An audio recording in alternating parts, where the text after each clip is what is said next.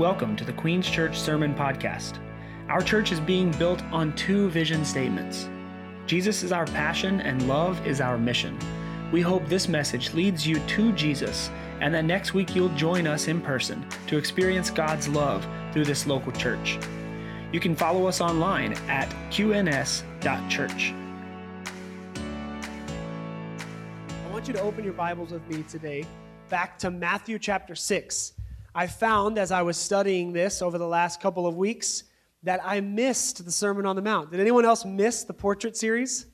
We've been away from it since around Thanksgiving, and when I got back into it, I remembered, wow, this was so exciting. I remember how much I was enjoying this and just remembering. So a recap, the Portrait Series is all about looking at Jesus' penultimate collection of sermons, or his Sermon on the Mount.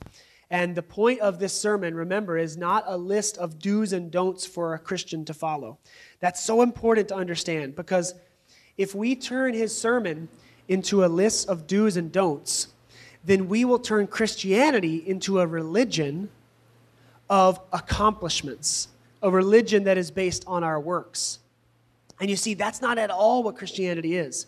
What Jesus is doing with the Sermon on the Mount is he is introducing us to a true follower of Jesus.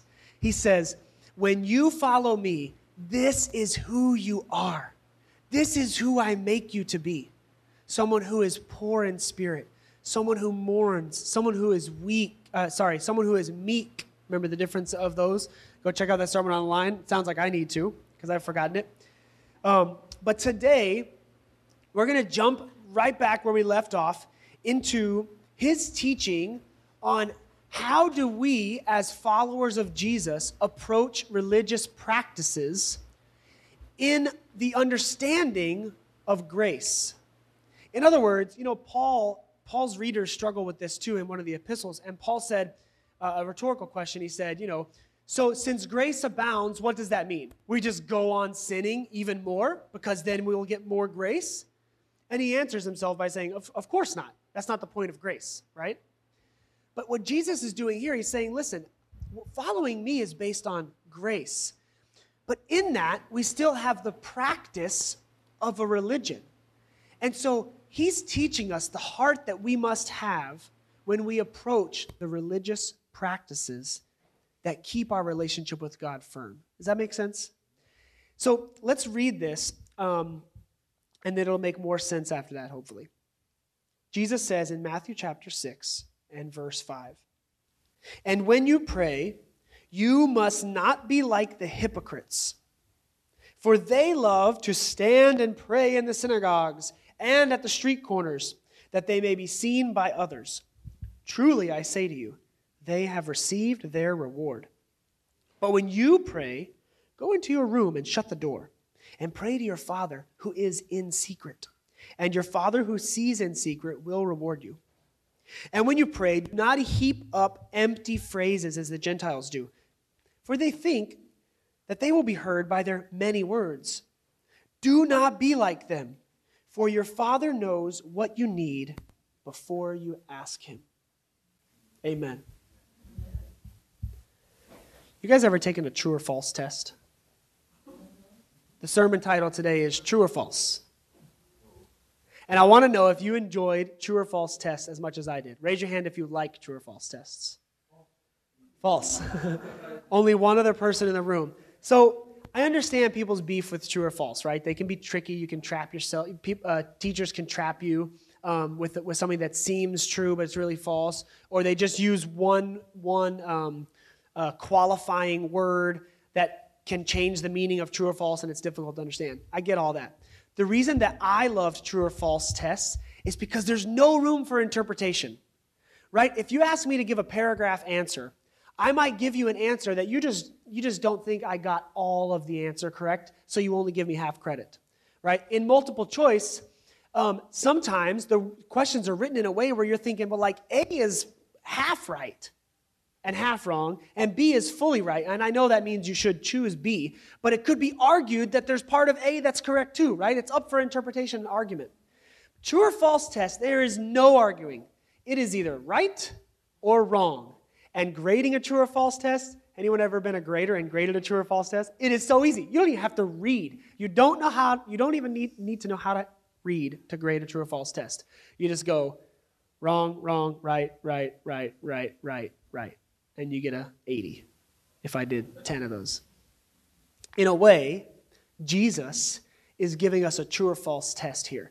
You know, it is true that there's not many things in Scripture that are this black and white dry, like just straight up a true or false test. He says it like it is right here. He says, listen, if you pray to be seen by others, you received your reward. I was sitting with the boys this week. They came into the office one day when I was still working after school, and I read that to them, and I said, what do you think that means?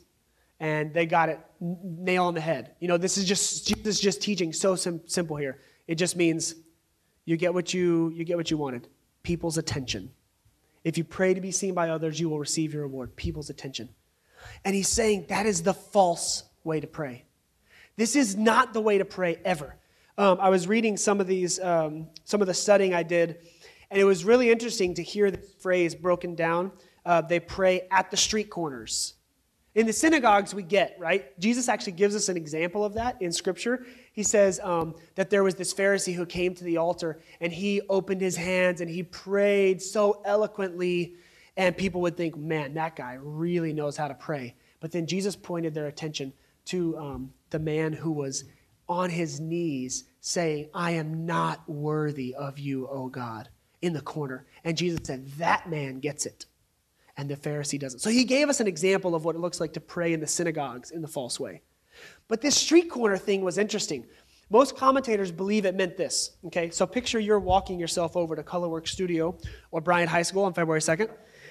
And, you know, you got to pass down the side streets, okay? So you're walking down the side streets, and there's people on each side of the street, right? But when you come to the street corner, what happens to your view? What happens? It widens, right? It gets broad. So would it be safe to say that on the street, on the path, your regular path, some people could see you, right? But isn't it also safe to say that when you get to the corner, more people can see you? So what most scholars think is that the Pharisees had this practice during the day, during this day. They would come to synagogue, and on their way to synagogue, they would get to the corner, open themselves up in a posture of prayer, and begin to pray loudly for everyone in that wide, broad view to hear and experience their prayer. In other words, they didn't only want to pray publicly a little bit. They wanted to jump full steam ahead into making sure everyone knows, I am a holy person. Now, I know that this Scripture might be difficult to understand and apply to your daily life because you may have never done that before, right? I mean, a show of hands. Who has prayed on a street corner in the method that I just said? Nobody. None of us, right? Some people have. So don't get lost in the hyperbole of what Jesus is saying, right? He doesn't only mean do not pray loudly in a synagogue where you say, well, I've never been to a synagogue, so I'm good there. And do not pray loudly on the street corners. Well, I don't pray on the street corners, so I'm good. I'll just keep moving on past this. Remember, this is Jesus' greatest work of all time, this sermon. He's not just picking out these 2 or 3 street preachers and condemning them. He's saying there is a false way to pray. And the false way to pray is in a way that is self-serving. So let's talk about these few things. The first thing that Jesus says it is true to do, the true way to pray, is to pray in secret. You say, if I pray in secret, who will even know I'm praying at all? And therein lies the point. Praying publicly for all to see is a way to pray self-servingly. Now, we're not going to spend a lot of time here, but just know there is a very appropriate way to pray in public, okay? Jesus is not condemning public prayers.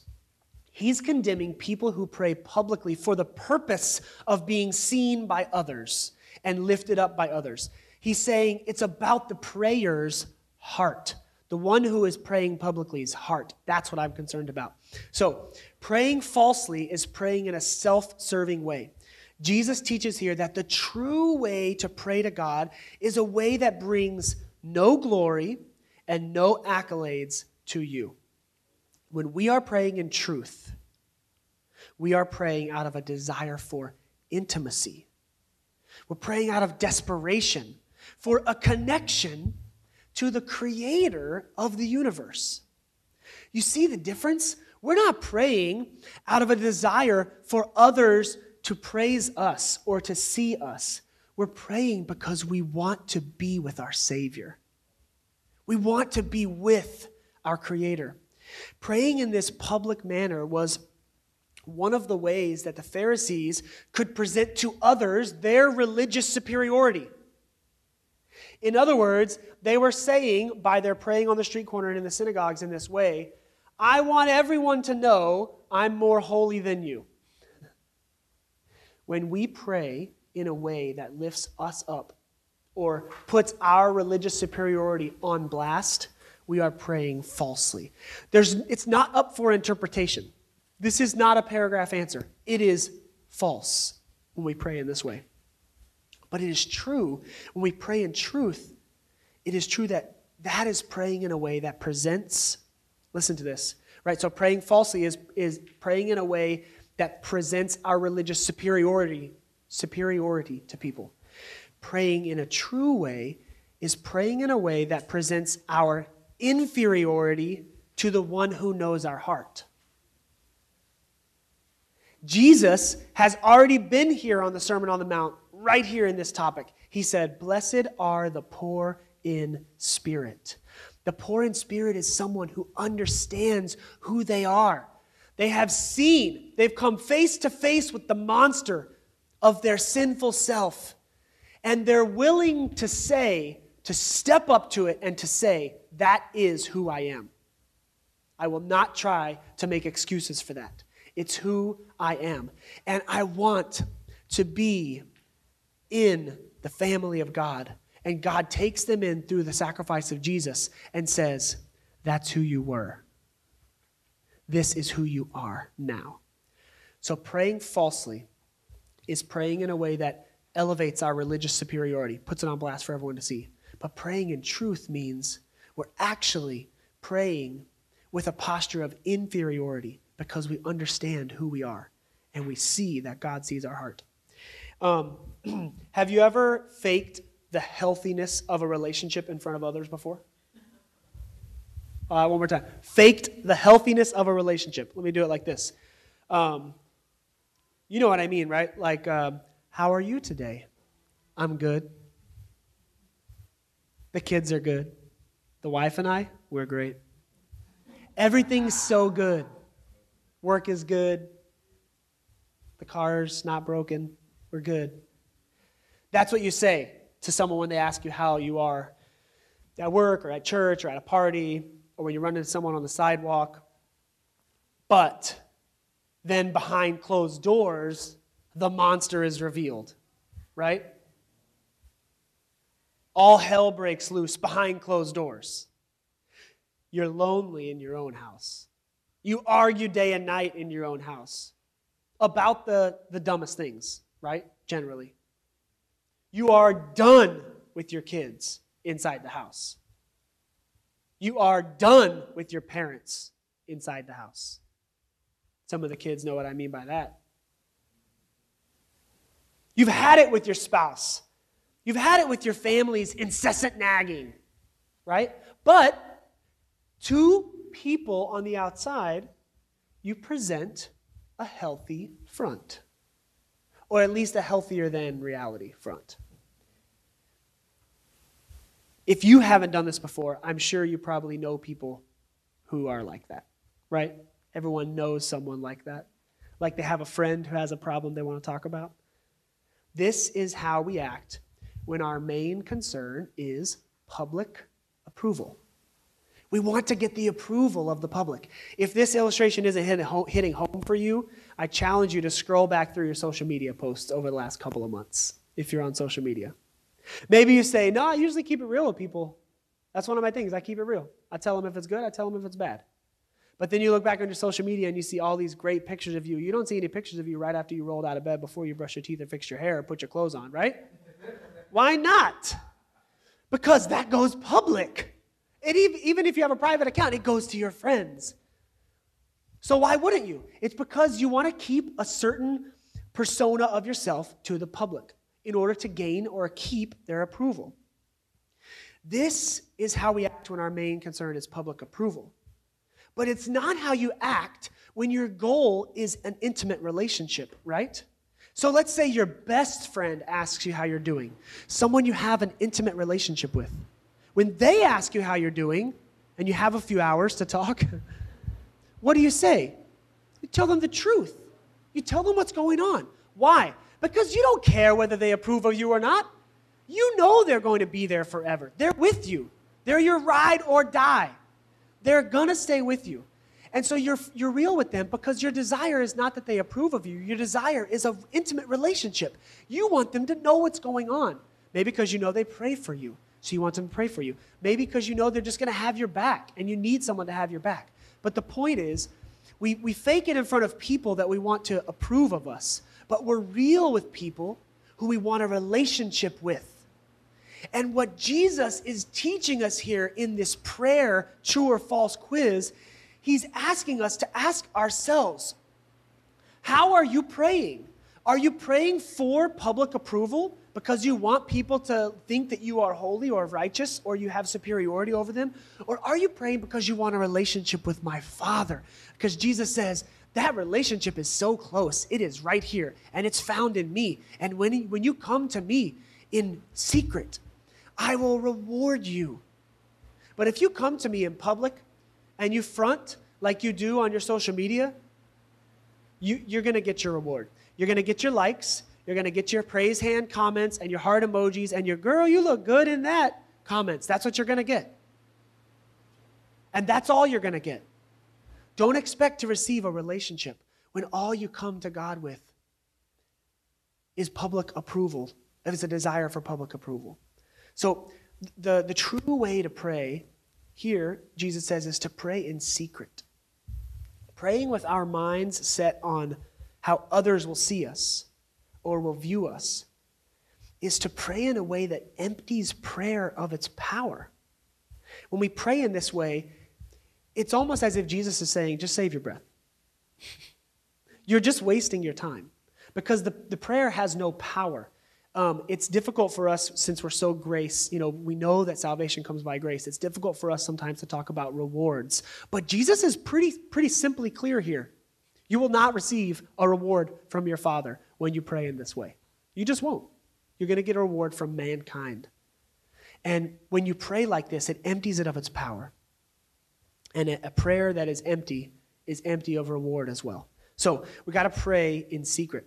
But then next he moves on and he says to pray with sincerity. He says pray with sincerity. And the false that he gives is the Gentiles. He says in verse 7, and when you pray, do not heap up empty phrases. These are words that mean nothing. Some translations might say vain repetitions. So meaningless words. Maybe you just repeat the same things over and over again, but they've lost their meaning. Maybe they had meaning once, but they're lost now. Or maybe they've never, ever had meaning at all, and you just do it as a habit, and it's just something you do, and it makes you feel better inside. Jesus says, do not pray like this, because what happens is the Gentiles, when they pray like this, they think that they will be heard for their many words.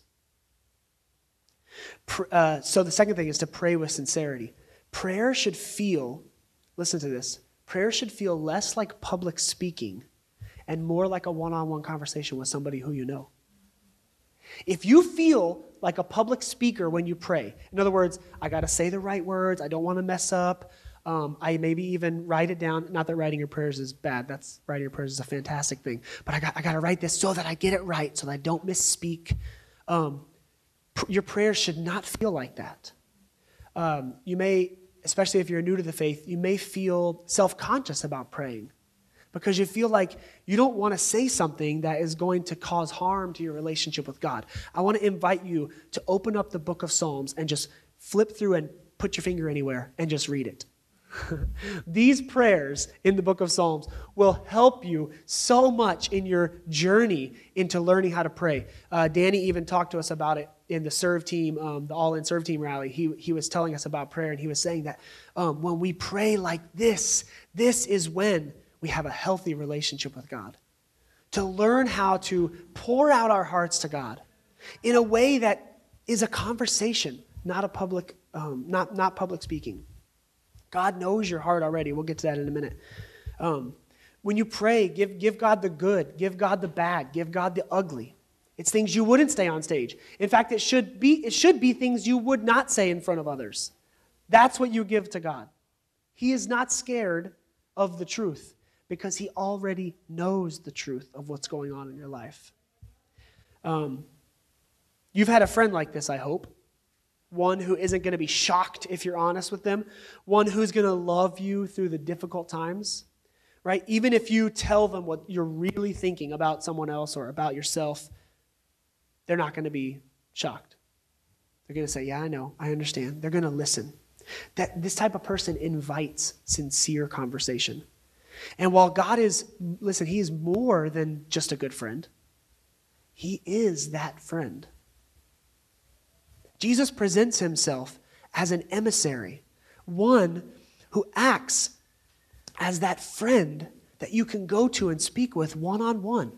And the reason that God sent his son to us to be not only our Savior but also our friend is because God knows us. He created us. He knows that it's a fearful thing to approach a holy, almighty God. And so he sent us Jesus to be the one who can relate with you. Jesus isn't only a good friend. Hear me about that. He's not only a good friend, but he is a good friend. It just doesn't define everything that he is.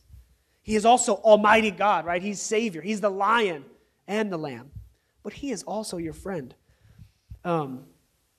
Praying with sincerity is praying with simplicity. Notice Jesus is not...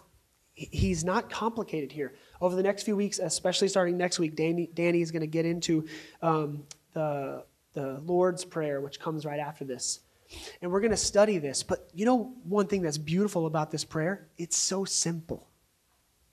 And Jesus is warning us against this with this Gentile falsity. He's saying praying with sincerity is about praying simply. Praying with sincerity is praying with normal language. Not empty phrases, normal language. How do you talk to others? Start there. Start praying like that. Just pray to God.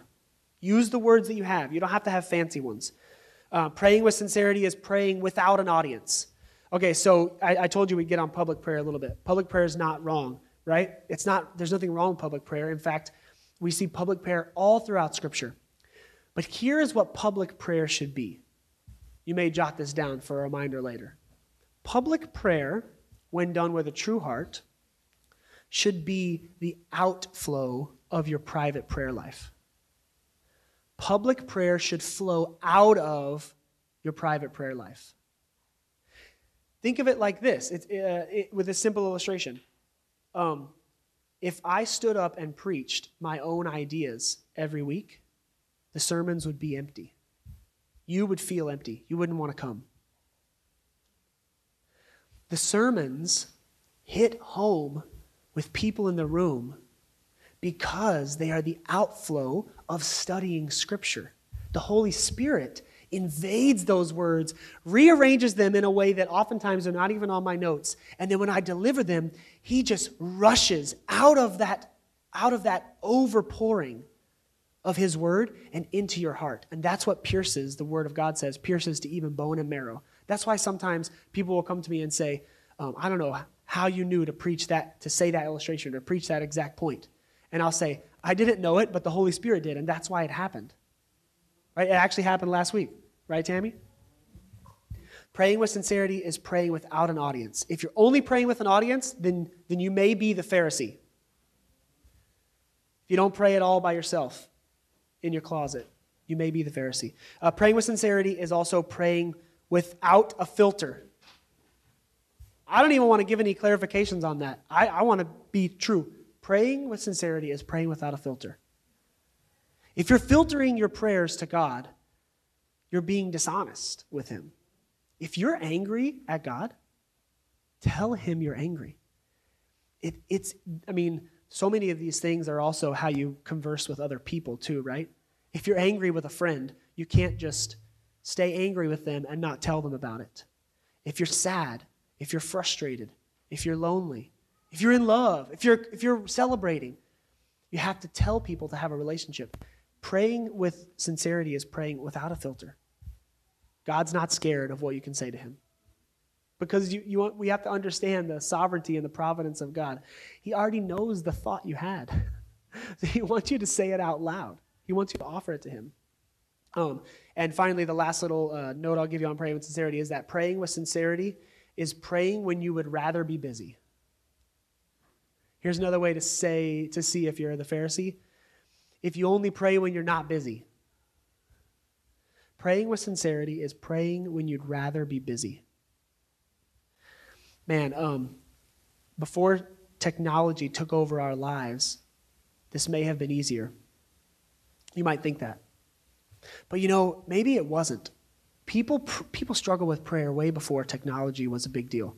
I remember reading in seminary a passage from Martin Luther, and he said, normally he would wake up every single day at 5 a.m., and he would spend 1 hour in prayer and 1 hour in Scripture before he got his day started. And he said, and if he had an especially busy day ahead of him, he would wake up at 4 a.m. But that's not how I think, naturally. Is it how you think? I'm thinking if I have a especially busy day ahead of me, let me get just like a little bit more sleep, actually. Or maybe I'll wake up on time, but why wake up earlier? Well, the point was because he knew that in an especially busy day or a day that's especially filled with tasks, you need more time in prayer in the morning rather than less. Praying with sincerity is about praying when you normally would be busy. It's about seeking the Lord, seeking His face in truth, even when you have other things to do. So we're going to pray in secret. Jesus teaches us to pray with sincerity. And then this last one that He has here in verse 8 is to pray with confidence. To pray with confidence. God wants to give His children, who is you, God wants to give His children what they need. When you trust God, you are a part of His family. Jesus calls you a co-heir with Him. And when you are in God's family, God wants to give you what you need. We just sang it about the good Father, right? Jesus has some teaching about the Father and how good of gifts He gives. I also want to read to you James chapter 4. Listen to this. In James chapter 4, verse 2, the writer says, "You desire and you do not have, so you murder. You covet and cannot obtain, so you fight and quarrel. You do not have because you do not ask." Jesus is saying you desire these things and it causes you to go and get them from others, even to the point of maybe killing others to get them. And then He says, you covet things, you're jealous of others' things, because you can't have them, so you fight with them in order to try to get them. And then He just finishes so simply, you do not have because you do not ask. Jesus knows that God the Father is ready to give His followers what they need. But His desire, remember, is intimacy. It's relationship. So He wants us to come to Him to get the things that we need. You can infer from Jesus' teachings, especially in light of what James says here, that there are things that God has in store for you. Listen to this. There, you can infer that there are things that God has in store for you that you do not have yet because you haven't asked for them yet. You could think on that all week. What is a desire of my heart that I've desired for a long time? And I don't have it, and I'm wondering why. And God might be just saying, I'm just waiting on you to ask. I have it. I have it ready for you. It's right here. It's right here in my hands. What are you wanting? Ask yourself this. What are you wanting that you haven't asked God for? Do you want victory over a specific sin, but you're so focused on confessing it that you haven't asked God to give you victory over it? Do you want peace in your relationship, but you're so focused on trying to get there using the methods of man that you've never asked God to change your heart and change your loved one's heart? What are you wanting that you just haven't asked God for? Jesus is saying here we have to pray with confidence that God knows what we need already. Before we even ask, he knows what we need, and he wants to give it to us. But he wants relationship, not a performance, remember? So he wants us to come to him and asking for that. I have a coach, a church planting coach, and he helps me through different things from the finances of a new church to outreach to keeping me on task with certain things. And I was talking to him about in our last meeting in December, and I told him about the difficulties we were having with Colorworks. It costs more than what we had budgeted for meeting space. It doesn't fit any more people when we have everyone who comes. It's full. It's very difficult to get to. You guys know the list. So many things that I'm struggling with. And so I told him I started to look for a new space. And I told him about my Google searches, and I told him that it's very difficult to find space in our neighborhood. And in fact, I had found almost nothing, and the one person I had contacted, it didn't work out. And he listens well. That's what a coach should do. But then he also asks really good questions. And he said, "Have you thought about approaching this problem from a different direction?" And I said, "No." And he's just quiet. And I said, "Do you have something in mind?" And he said, "Well, it sounds like you're doing a really good job of trying to fix the problem, but you're coming up with nothing. I'm just wondering," remember, he's not going to give me the answer, right? It's not his job. He said, "I'm just wondering if there's another way to approach this problem besides just trying to fix it that might be helpful." And then he's quiet. And in the middle of that sentence, I get what he's saying. And I said, "I haven't spent much time praying for the solution." And he said, "That's what I was thinking." It might sound, it might be on iffy water, right? We have something here in our culture called the prosperity gospel. It can't be handled in one little illustration, but the gist of it is God wants to give you everything you want, and he wants everything to be good in your life, from your health to your wealth to your prosperity, right? And it's not the full gospel. It's not the truth of it. But they steal from little passages like this and grandiose them up into the whole gospel. But listen, just because those are grandiosed up into the whole gospel doesn't mean that this is not true. And what this is saying is that God has in store for you and I good things because he's a good father. And the truth is, sometimes we're not going to get them because we're not humble enough to ask for them. We're prideful enough to go try to get them ourselves or to try to fix it ourselves, but we're not humble enough to go to him and say, "God, I'm frustrated that this is not happening, and I tried to fix it, and I confess that I tried to fix it before I went to you in prayer, but this is my desire. This is our desire. Our desire is to grow a church, and we feel like we're being hamstrung by the fact that no one can find where we meet. Our desire is to grow a church, but we feel like we're not within easy walking distance of pretty much every single person who comes to the church right now. So that became my prayer." And it's no coincidence. It is a celebration that from fixing to praying is when God gave us the answer to our prayer.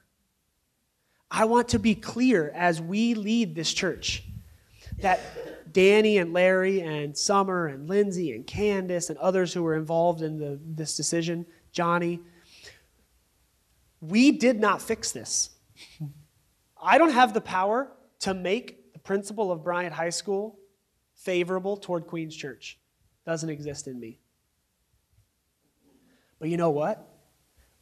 That God had that ready for us. I don't know how long he's had it, but I praise God for a friend who directed us to prayer. And through prayer, God gave us the answer that we were looking for, which is a new space. So I say that illustration for us to be reminded that what Jesus is teaching here is true. And I want to ask you the question, what are you trying to fix that you need to take to God with sincerity? What in your life are you striving for that you haven't gone to the feet of Jesus and asked for? He's a good father, and he wants to give you the good things. After all, he knows what you need. You see the foolishness there? It's foolish for us to try to fix a problem that God knows we have without asking him to fix it for us or to show us the way or to swing wide, all you heavens, asking him to let the walls fall down as the praise goes up, like we just sang. It's foolish to try to break the walls down by ourselves. That's why what Danny said is so true when he read that scripture. That's why God didn't call them to go with swords and with armor. Because it's foolish to try. They couldn't take those walls down by themselves. You can go back there and study all that, but it wasn't happening. There was no way they were going to defeat that army. And God said, I don't want you to defeat the army. I got the army defeated. I just want you to be humble enough to ask me and trust me. So we have to pray with confidence that God knows what we need. We see Jesus. Listen to this. As we come to the next steps, we see Jesus in the garden in his last days. And he's in secret praying. No coincidence there, by the way. He's in secret praying. He sent the disciples away from him. Isn't it interesting how he actually changed his behavior based on what he knew was true? He could have just sat there and prayed this prayer where he's going to bleed sweat drops of blood. But no, he sent the disciples away. He said, I'm going to go in secret because I know that my Father, he knew his Father so well that he knew that his Father who sees in secret would reward him in secret. He knew it, so he did it. He goes away in secret, and he prayed with sincerity, and he prayed with confidence. Remember the confidence part of the prayer for Jesus? Not my will, but yours be done. That's the hard part. That's the confidence. I do believe in your will better than mine, but I want this to happen. He didn't want to drink that cup. He didn't want to go to the cross. He was honest. He had no filter, but he had confidence. God, not my will, but yours. Listen, church, because Jesus has given his life for you and me, you are free to come to him. You are free to come to the God of all creation in secret, with sincerity, and with confidence. Without Jesus, do not pray like this. You will heap condemnation on yourself if you pray like this without Jesus, because your inclination is correct. You and I have no right to pray like this without Jesus. But in Jesus, we have become free to pray like this because we are welcomed into the family. So here are the next steps I want to challenge us with this morning. The first one is this. I want each of us to take the challenge to pray this prayer that's forthcoming each day at noon this week. Okay, so the prayer is often called the Lord's Prayer. You might have heard it called the Model Prayer. Both of them are perfectly good names, whichever you choose. But we're going to pray this together as a church each day this week at noon. We're going to preach on it the next few weeks. That's the first challenge. The second one is this. I want you and me to pray right now where you are, or you can pray with a prayer team person in the back. I want you to pray and ask God that question. There was a few questions in here, but one of them is, what are you trying to fix? God, you got to show me. What am I trying to fix that you want to give me? And I just need to surrender it. What are you trying to fix that you need to surrender to God? And then finally, some of us, the next step might be to take the next step in our relationship with God. Maybe we've never stepped out in faith in any way to pray to him like that. Maybe we haven't trusted him as our Savior. I want to invite you to do that. Remember what I said, praying this way with Jesus is a good thing. Praying this way without Jesus will get you in trouble. The freedom comes through Jesus to pray this way. That's the only way we can pray like this. So I want to invite you to talk to a prayer team person at the back if that's you. Let's remember going forward that God is calling us to pray. But He's given us a clear yes and no, true and false. Pray in secret, true. Pray with sincerity, true. Pray with confidence, true. He's shown us the false way to pray, and He's given us the example of the true way. Let's follow Him in that this week. Heavenly Father, we thank You for Your love and Your grace. I thank You that You have given us the freedom to pray, that we are learning each and every day more and more how prayer enriches our relationship with You in a very similar way that just speaking honestly with people will enrich our relationships with them. So I pray that You would give us confidence to come to You in secret and with sincerity, knowing and trusting that You have what we need in store for us. And You want us to come humbly and ask for it, because when we're prideful and try to fix it on our own, God, oftentimes we rummage around breaking other things, hurting relationships, getting prideful when we succeed, and feeling too defeated when we fail. Lift our eyes up to You and give us the poor spirits that we need to come into Your presence, humbly asking that You would give us all that we need and believing that You will. In Jesus' name we pray. Amen.